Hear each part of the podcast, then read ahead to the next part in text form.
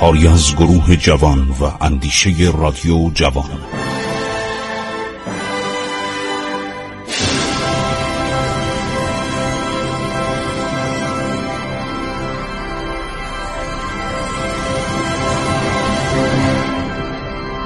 بسم الله الرحمن الرحیم. به نام خداوند بخشاینده مهربان. من خسرو معتزد هستم. با عرض ادب و احترام خدمت شما شنوندگان عزیز رادیو جوان برنامه رو ادامه میدم. عبور از تاریخ. نه سال از این برنامه میگذره. خب عرض شود حضور اولتون داشتیم درباره امیر کبیر صحبت می‌کردیم. داشتیم معلم رو می‌گفتیم. بروسکی خان لهستانی تعلیم درس جغرافیا و زبان فرانسه رو عهدهدار شد. بهلر فرانسوی جغرافیادان بود آدم باسوادی بود مهندس بود احتمالا سرهنگ ارتش بود بازنشسته ارتش فرانسه. یک جغرافیای ایران رو تهیه کرده قلا و عرض شود استحکامات مرزی که باید ایجاد بشه در سراسر مازندران و گیلان و سواحل دریای خزر رو یک کتاب کوچیکی ازش دیدم من. موسی ریشاردم که بهتون گفتم. میرزا رضاخان اسمش شد میرزا رضاخان بعد دکتر شیلیمر بود که از اتبای هلندی بود و ایشون متخصص شیشه سازی بود. یه شعری هم دربارش گفتن خیلی بامزه است که این شیلیمر می‌خواست شیشه بسازه نمی‌تونست. لومر بود. لومر شوالیه لومر. فرانسوی که معمول تعلیم موسیقی گردید بعد یک سرودم برای ایران ساخت. به نام سرود سلطانی. وقتی ناصر الدین شاه میره اروپا میگن شما سرودی دارین سرود ملی. میگن نه. میگن خب بسازید. چون شما هر کشوری که از راه هم پیاده بشید یا از کشتی پیاده بشید جلوتون میان و سرود ملی اون کشور می‌زنن موسیو لومر این کارو کرد. خیلی آدم حسابی بوده شال لومر. من نمی‌دونم این کدوم لومره. حالا اینا پدر پسر بودن پدر بودن برادرزاده بودن. برای اینکه یک سرود دیگه هم سرود سلطانی ساخته میشه زمان احمدشاه قاجار. بعد ما یک آهنگی داریم به نام والس تهران. لومر خیلی عاشق پیشه بوده. تهران هم خیلی دوست داشته. این والس تهران رو ساخته. خیلی آهنگ قشنگیه. شال شود لومر. در سریال کیف انگلیسی اینو به عنوان آرم برنامه گذاشته بودن. خیلی قشنگه. والس تهران.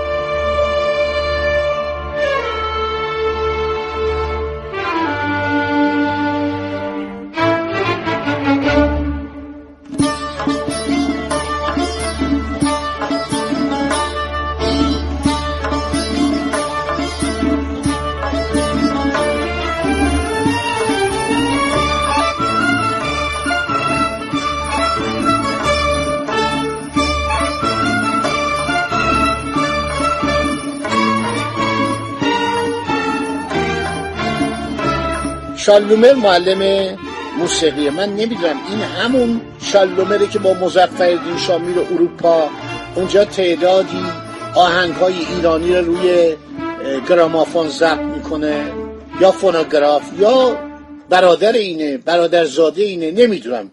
چون مدت طولانی در ایرانه. پنجاه سال در ایران زندگی کردن البته ممکنه به هفتاد هشتاد سال رسیده باشه. عرض شود که امیر کبیر سعی می‌کنه این دارالفنون بشه یک دانشکده بزرگ علوم کشور و استادایی که میاره همه آدم های حسابی هستن واقعا خدمت می‌کنن و این آدم زحمت می‌کشه و اساتید که بودن همه هر شود که در کمال غیرت و شرافت کار می‌کردن.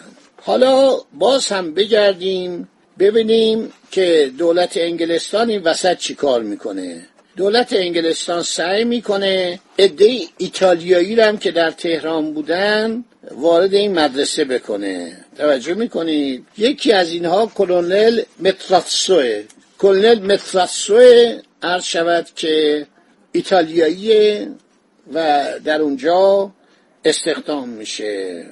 در زمان سفر موسیو جان داوود خان به وین فرانسوا جوزف متولد 1830 متوفای 1916 سلطنت می‌کنه. در سال 1847 به سلطنت رسیده بود. اوایل سلطنتش بود. امپراتور اتریش و هنگری بود. جان داوود خان میرزا رفائیل نامی رو به همسفری برمیگزیند. راهی اتریش می‌شود. با همه اینا قرارداد جداگانه میبنده. مثلا ببینید بنده درگاه لیوتنان اول. لیوتنان اول یعنی سرهنگ اول. سرهنگ تمام. اعلی حضرت امپراتور استریا اوگوس کرزیز. ما اینجا ترجمه کردیم کرشیش. برای اینکه در کارهای تلگراف هم وارد بود خیلی زحمت کشید. چون قرارداد را قبول داشت ایشان به عنوان معلم توپخانه. تعهد می کنم که قراردادهای آتیه را به صدق تمام مرئی خواهم دانست. ماده اول. بنده به دولت علیه ایران مدت پنج سال تمام به قسم معلم توپخانه در مکتبخانه پادشاهی نظامی که در دارالخلافه تهران بنا شده خدمت خواهم کرد. ماده دوم. نوشته که من به تعلیم لشکر منصوری ایرانم اگر بخوام خواهم پرداخت. اگر بخوام شکایتی کنم راست به راست بدون واسطه به امنای دولت ایران عرض نموده اجرا خواهم داشت. ماده چهارم. نسبت به عادات و قواعد مملکت ایران به آنها دقت تمام خواهم کرد. ماده پنجم. پس از اتمام قرارداد که پنج سال باشد امنای دولت ایران اختیار تام دارند بنده را مبلغ دویست تومان رایج از برای خرج راه مراجعت کردن به وطن داده مرخص کنند. اگر مناسب رأی شریفشان باشد که مرا در خدمت نگه دارند تجدید قراردادنامه کرده در خدمت مزبور نگاه میدارم. ببین همه اینا رو قرارداد بسته بعد یه نفرم اومده صاب منصب نظارت خانه تجارت دولت بهیه استریا. استریا می اتریش. و مترجم. اومده اینو تایید کرده امضا کرده. توی رفتن تو دفتر خانه امضا کردن.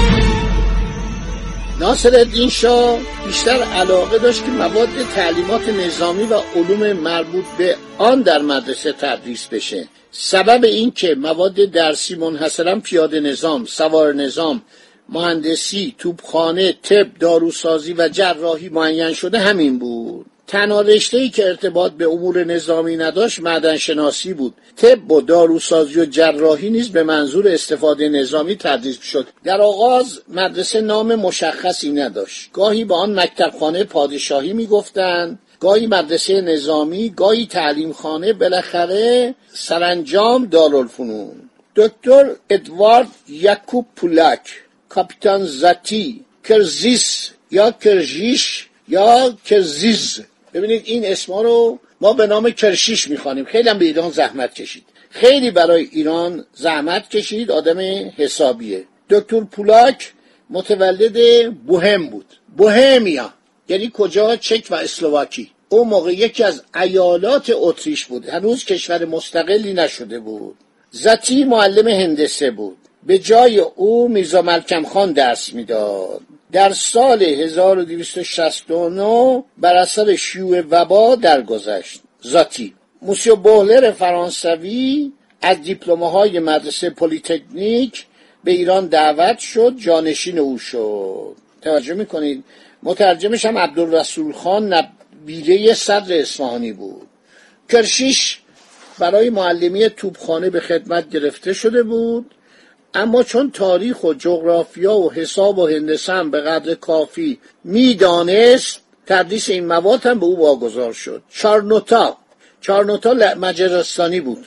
چون هنگری اون موقع جزو اتریش بود. چارنوتا بر اثر ابتلا به بیماری وبا در سال 1269 در تهران شیویاف درگذشت. مترجم او میزارزا کاشانی یکی از محصلانی بود که در زمان پادشاهی محمد شاه به اروپا رفته بودند. فوکاتی فوکاتی به شاگردانش شیمی و داروسازی درس می‌داد. فوکاتی دوربین عکاسی به ایران آورد.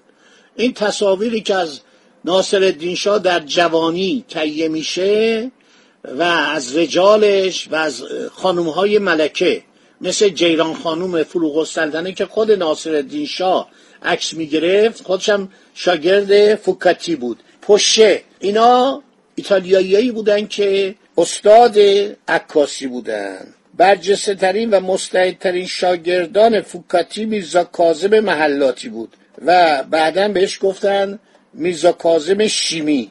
ما بچه بودیم یه مدرسه در تهران بود به نام دبیرستان شیمی.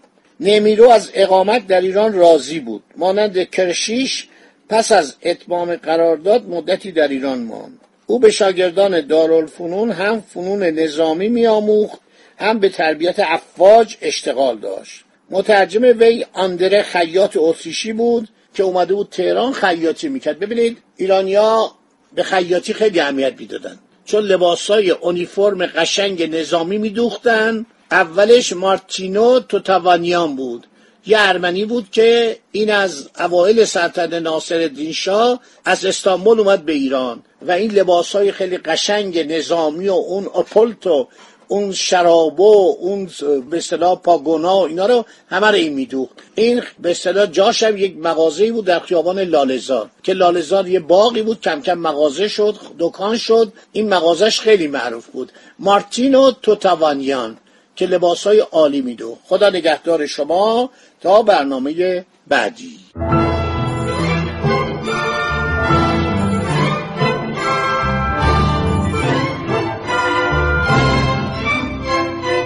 عبور از تاریخ.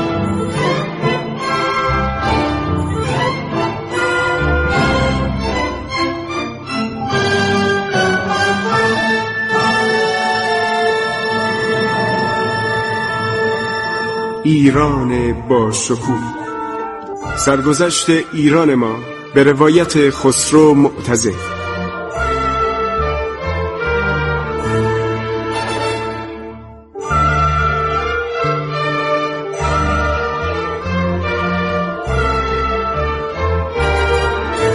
عبور از تاریخ با رادیو جوان.